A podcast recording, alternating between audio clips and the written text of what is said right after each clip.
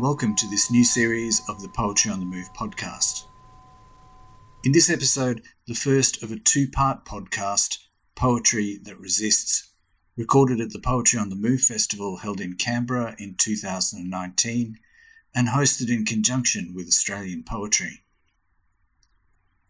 During the socially traumatized times of history, the ability of poetry to express human conscience has seen it embraced as a significant art form.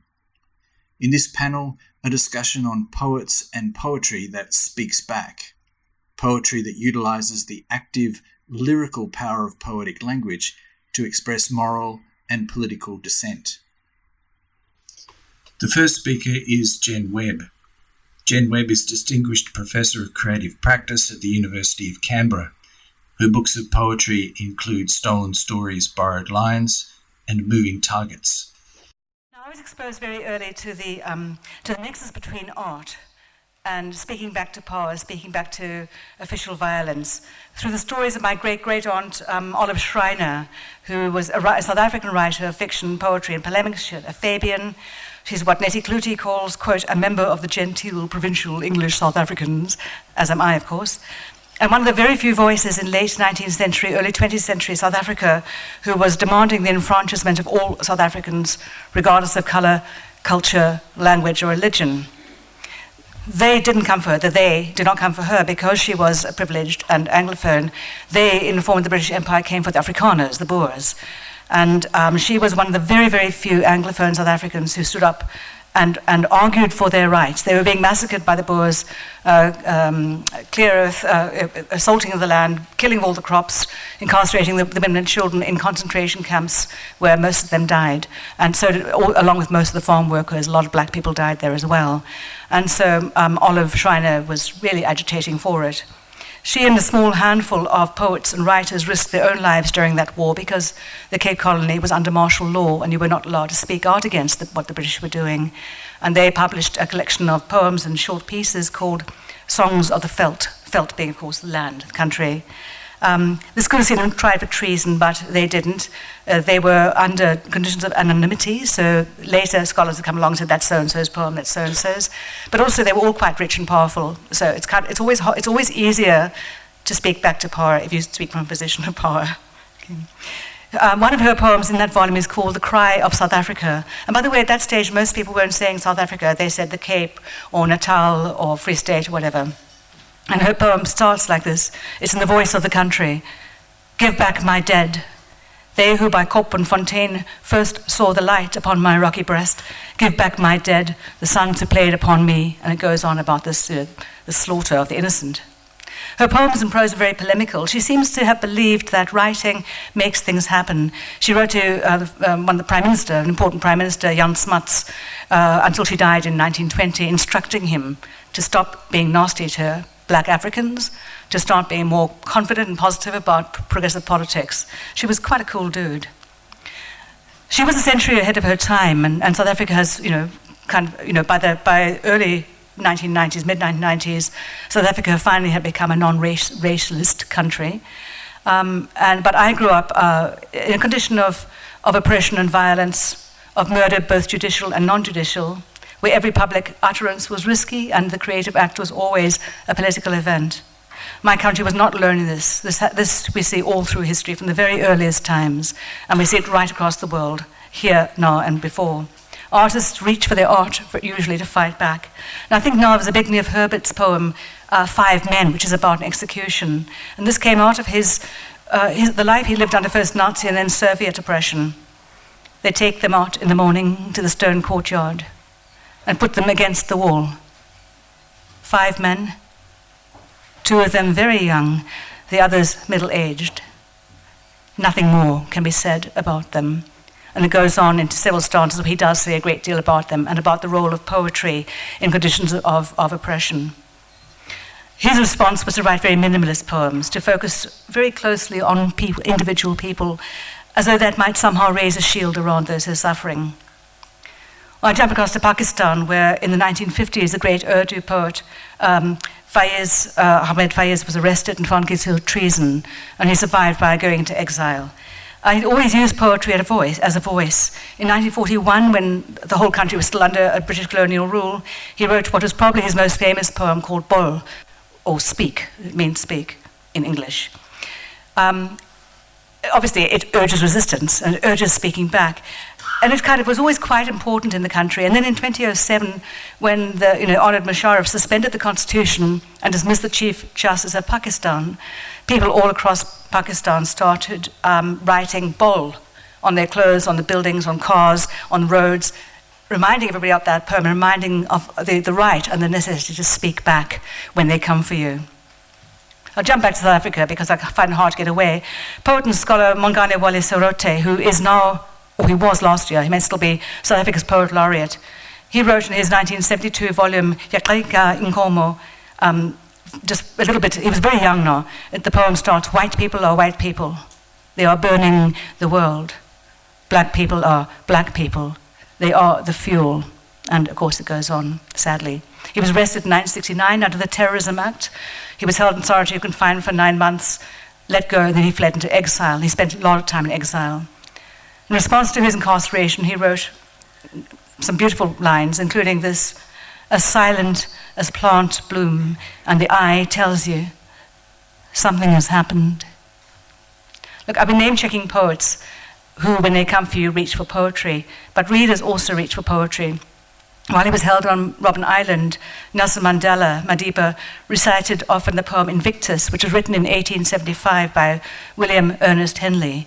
Uh, the, the one stanza is Out of the night that covers me, black as a pit from pole to pole, I thank whatever gods may be for my unconquerable soul, which he did have. And I find, I find amazing, being who he was, that he reached for English poetry, of all things. Now, we know about many other people over the decades. It's happening today. Uh, just last year, the Palest- Palestinian poet Dareen uh, Tatour was sentenced to five months in an Israeli prison for publishing on Instagram a poem she wrote on the grounds that it was, quote, inciting terrorism. Now, I'm not, I'm not a fan of Instagram poetry. I'm not a fan of her poetry. Uh, and I don't think it's a particularly good poem, but it is an example of the courage that she had to do that, knowing the situation she was living in, the courage she had to respond when they came for her with poetry, of all things, and with an unquenchable spirit. My own life, I've, I've, I've been working, you know, I'm, I'm 503 now, and I've been working very hard to shake off the, both terror and rage and resistance. My poems do tend to the bleaker view of human history, human society, human being, and I do apologize for this. But I have an investment in the horror of apartheid. Not only is my great great aunt, Olive Schreiner Cronwright, know, an, an, antagonist to that approach way back in the 19th century, uh, but my uncles, also Cronwrights, um, in the 60s had to flee into exile. Another quote uncle, my mother's twin cousin, Ben Cronwright, was banned for five years because he was a journalist, and he was permanently injured by that banning.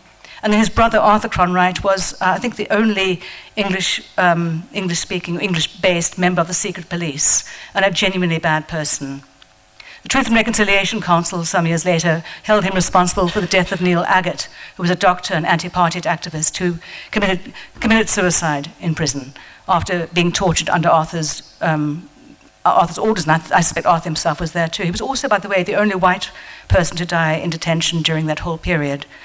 Um, he was held for 70 days first without trial, faced torture all the way through, and gave up. The Truth and, Truth and Reconciliation Council didn't call Uncle Arthur because the record says he was too unwell, by which they mean he was nuts, he was incapable of reason. In recent years, his fellow monster, Mr. Erasmus, is facing civil suits over the death of Aggett, but Arthur had escaped prosecution because he was already dead. And when I think of his death, I think of Kurt Vonnegut, what he says of such people no great loss. Now, race is the context of this panel because his actions and those of how, who knows how many across history and culture have caused bitter suffering and have also generated reactions, galvanized reactions, resistance that often come in the form of art, often poetry. Poetry doesn't form a shield. All poets know that. Lorca certainly knows that. When they come for you, they come with laws and with guns, and the pen is not mightier than the sword. But the pen is quick, uh, the sword is quick, the pen is slow. The sword is soon, soon through its business. The pen, what the, the pen does goes on and goes on and goes on. And the record long outlives the sword. So I do think it's worth doing. The last thing I want to say is that terrible tri- times often extract from poets and from non poets a kind of poetic utterance, a kind of lyrical framing of everyday language, which I think is because heightened emotion is best born, best supported by retreat to the abstraction of metaphor. I often uh, read the transcripts of the Truth and Reconciliation Commission, like other people might read, you know, their holy books. Last year, I found a section where my Uncle Arthur's sidekick, Mr. Erasmus, um, is speaking about Arthur. And I, I, I, redacted some of that, taken out what I think is superfluous. And I just thought about the poetry in everyday speech, which I'll read to you. Uh, Mr. Bizos, I was called one night to Colonel Cronwright's house at 2 o'clock in the morning, and I was given an instruction to kill the station commander at Florida Police Station.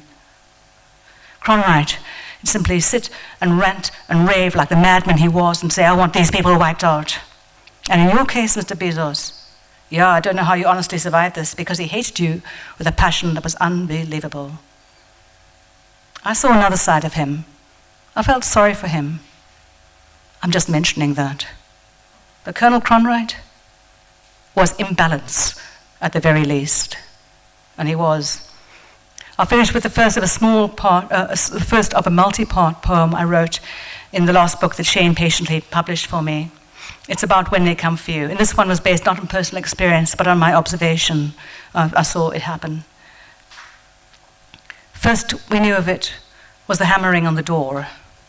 When the upstairs room guy drew back the bolts, a rush entered, the sound of dogs howling, and the stained glass panel fell from its lead and lay in bright patches on the floor between spills of light.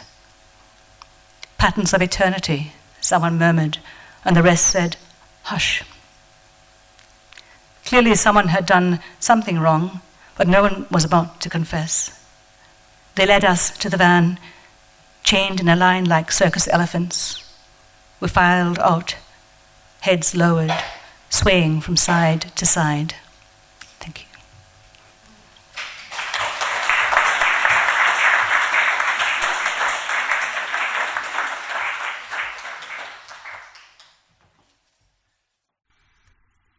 Next up is Kei Miller. Kei Miller is a Jamaican poet, novelist, and essayist. He has won the Forward Prize for his collection The Cartographer Tries to Map a Way to Zion, and his most recent collection is In Nearby Bushes. He is Professor of English and Creative Writing at the University of Exeter.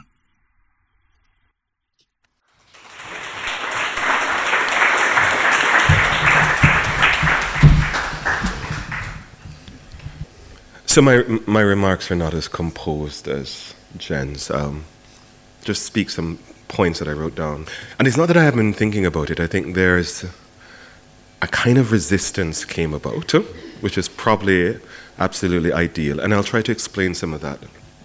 So yeah, so I. Uh, when I got the email that we had been, you know, put on these separate panels, uh, and I saw the panel I'd been put on, yes, I felt this twinge of something uh, and it wasn't quite annoyance, but it would have gotten there. And so I had to sit down and live with that and think about why, why did I get that tinge? And it was that I wanted to resist the idea that my poetry resisted, which completely circled back on itself and made me think, oh shit, well, probably I am ideally placed in this. But why did I want to resist that? Uh, and I guess I can just, t- just tell you some of my journey as a poet. Uh, when I first landed in England, uh, where I've been living for the past uh, 10, 11 years, oftentimes when I got invited to poetry panels or just to give a reading generally, uh, in the first few years they would often introduce me here is Kei Miller, the performance poet. And again, that annoyance. Uh, and I thought that there was something racial in that. And it's not that I had any problems with performance poets, and not that I don't acknowledge that my poetry can be performative at times, but I was being published by one of the major presses in the UK. I'd never done any performance gig, and yet that was the easy way to identify me. And I, so I guess I wonder about the idea that my that my body. Uh, puts me in a position that's very close to the performative and to the political. Uh, and it just often it often didn't want to acknowledge that my main struggle was on the page with how to put words together, uh, with how language means, how language operates. Why, why was society resistant to that idea of my poetry? And so, probably whenever I am put into that place where, even though I am, I talk about politics, I think about politics, it, it fires up so much of what I do, it, it isn't what drives me to the page, if that makes sense. And so, and so I think it was a tinge of that that came about, that, that I had to speak from the political. Uh, in another sense, I know that I, I am a Caribbean writer. I've lived in the UK for, again, uh, 10, 11 years, but I, I've never been confused about the kind of work that I'm responding to, the kind of work that I'm writing back to, and that has always been about the Caribbean. Uh, when I won the Forward Prize in the UK, uh, about four years ago. All of a sudden, there were all these kind of articles, these Guardian articles, and uh, all of them celebrating the work of the British Caribbean poet. I'd never been British before that moment. uh, but. But, but, but finally, finally, you, you win a big award and you become British. Uh, unfortunately, I mean, I, I, I, really have no claims to Britishness. I don't, I don't even have a British passport, as you all know, because of how hard it was to get here. uh, but, but I understand that that is, again, a kind of, how do I say this? I, I know that to send to the Caribbean, to write to that place, um, to consider oneself as writing to that world, uh, to place oneself so solidly there, is an act of resistance. And I guess I resent that. I resent that it should be. Uh, you know, Toni Morrison once said uh, that the, to, to simply write the man walked down the road is to assume that he's white. If, if you want to create a different image, you have to write the black man walked down the road. Uh, but you see, when I write my fiction, I will simply say the man walked down the road, and if you don't realize that the world I'm writing from racializes him a different racializes him in a different way, then that's, that's your problem. Uh, so that idea of writing to my world without acknowledging an international audience, without being concerned with their gaze, without being obsessed with it, without pandering to it and giving them a handout, I know that is an act of resistance, uh, but it doesn't feel like resistance to me.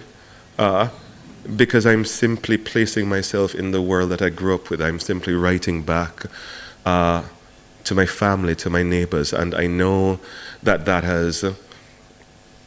I know that I have an international audience now, but I, it doesn't concern me. It doesn't concern the writing.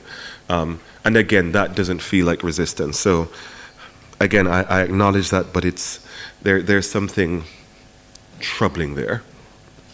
Uh, the other thing I was resisting, even in the Caribbean, so I've placed myself in the Caribbean, uh, and in the Caribbean, I was also resistant to the idea of being a poet who was interested in resistance. And that's a wholly other, that's a wholly different reason. So growing up, and coming to the page, coming to writing.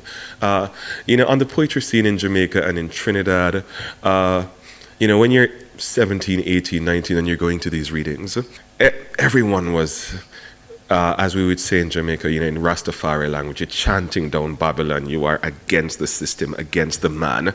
Uh, and I wanted to resist that idea. It's not, again, that my poetry wasn't doing that, but uh, I guess this is the weird acknowledgement that I come from privilege. Uh, and over and over again, I was seeing my peers who would, you know, go to the mic and read the most incendiary poem about the man and the system and capitalism. And then, you know, having read their poems, they would jump in their Mercedes Benzes and drive home where uh, the maid had prepared their food. And I thought, my God, how do you not see yourself as implicated in this system? But again, it was simply because we were Caribbean people that it made us hold on to that label easily. And I thought, I am interested in resistance, but part of resistance means acknowledging my own power. It means acknowledging the ways in this world that I am a man, and that comes with certain kinds of privileges. That I come from the middle class, that that comes with a certain kind of privilege. That in the UK now I am a professor that comes with certain kinds of privilege. And even though I can rest very easily in, oh, I'm a black immigrant, and believe me, there is a lot of shit that comes with that. Uh, you know, our, our bodies are complicated sites uh, where, where, where privilege and disadvantage, they interchange over and over again depending on where we are and how we're interacting. And, and I guess for me, just the label of resistance was too easy. It wasn't complicated enough about my own subjectivity in the world, if that makes any sense. Uh, I guess the other thing is that I, I was aware of myself being involved in resistance in other ways. Uh, uh, both in my life and writing. Well, you, you said very uh, diplomatically that I write essays and that they're sometimes controversial. Uh, this wasn't always the case. Uh, I, uh, this blew up about a year ago. I wrote one little essay. I, I thought it was a very generous uh, essay. Uh, I was in the Caribbean when it came out. I remember landing back in England and picking up The Guardian and there was my picture on the front page, and it said, Incendiary essay by Kei Miller creates tension across the Caribbean. I thought, geez. Uh, for the past few years, I have been writing, and I think it'll come out next year, a series of essays called The Most Important Things. That comes from a line by Dionne Brand. So, Dionne Brand is a Trinidadian uh, Canadian poet. And years ago, she was giving this talk in Canada, where she lives in Toronto. And she started with this. Uh, she started her speech in, in, a manner that has stuck with me all these years. Uh, she said, she began, uh, and you have to imagine that I'm Dionne Brand right now. She said, uh, That I am a black woman addressing a white audience is part of the present text because race mediates all of our exchanges personal, political, sexual. It means that there are some things I am about to tell you, and some things that I can't tell you. And the most important things are the things I can't tell you. And I've always wondered about those moments. What are the most important things that I cannot say at a given moment? because race gets in the way, uh, the cost of friendship, uh, we'd feel awkward doing it. And I've been trying to write back to those moments. But as an essayist, I am very aware of myself as resisting, as being political, extremely aware of myself. Uh, but, you know, but so, so these are those different senses. There is who I am as an essayist. There is who I am as a novelist, who again is very political. Uh, not in the same kind of polemic way, but I think to write fiction, to, to think about the story, to think about tension, is necessarily to think about power.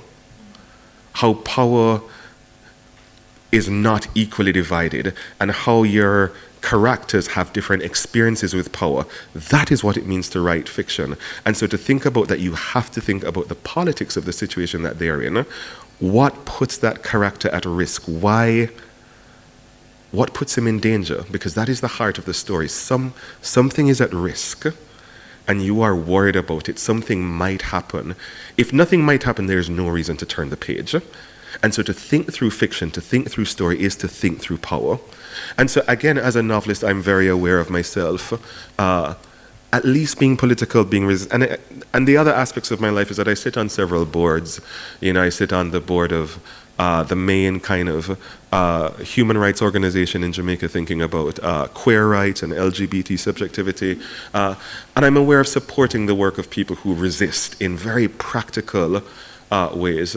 Uh, and so sometimes I think as a poet, am I resisting in the same way that I resist in other areas of my life? And I guess that's a final thing I'll say. That it made me think about my practice as a poet. Uh, and in my practice as a poet, I know that I'm resisting. I, you know, it, but again, it's not, it's not the thing that I'm concerned with. That I am not concerned with it doesn't mean that the poem doesn't resist. It doesn't mean that it's not engaged in those kinds of movements. Uh, but it's just not what I think about. What I think about is language, uh, how language means uh, how how it can mean, how it does mean. Uh, there's a poem I wrote years ago um, about Goldilocks. You know the story of Goldilocks, right?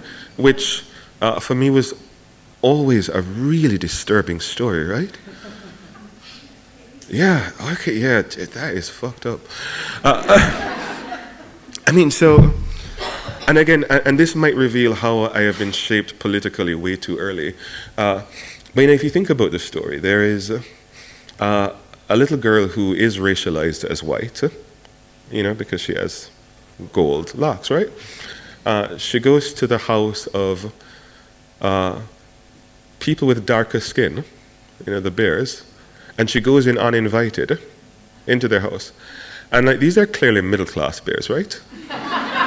or, or, or at least upper middle class bears. I mean, I mean come on, they have furniture. Um, you know, they, you know, they, they have this whole house. You know, it's clearly the suburbs. But you know, but they've gone out on a walk. I mean, Jesus Christ, they're perambulating through the woods. So, you know, so these are clearly very cultured uh, dark people. Uh, and Go, you know, Goldilocks enters the house and proceeds to destroy their things. I mean, Jesus Christ. Uh, the darker residents, they return to the house. And, you know, in some versions of the story, you know, when they encounter Goldilocks in their house having destroyed things, the bears get depicted as the savages. And I think, oh God, I know that story. Uh, you know, that story has resonance in all kinds of ways. Uh, you see, that is what draws me to poetry. And again, uh, having said it like that, I know that, ex- that that seems like it's resistance. But you see, what I'm interested fundamentally is language. I'm interested in resisting the idea that language is ever neutral. I'm interested in resisting the idea that language is ever not political. I am interested in resisting the idea that language is ever not complex. And the job of the poet is to go to the foot of language, to listen to it, and to say to the world, this is so much more complex than you're thinking. This holds so many more positions that you're willing to acknowledge. And if in the most playful way I can rip language apart and give it back to you, exposing it for what it is, then that's what I'm going to do. Uh, but that comes with an interest in language and listen to it, listening to it, listening to how it moves, listening to how it means, and repackaging it. Uh, and that's, that's probably how I resist. Thank you.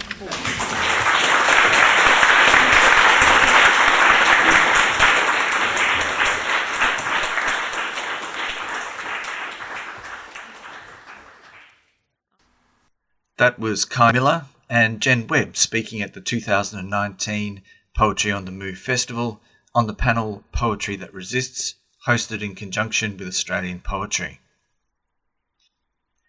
Our next episode will feature the second part of that panel with Bronwyn Lovell and Alison Whittaker. This podcast was brought to you by the International Poetry Studies Institute at the Centre of Creative and Cultural Research, Faculty of Arts and Design at the University of Canberra. My name is Shane Strange. Thank you for listening.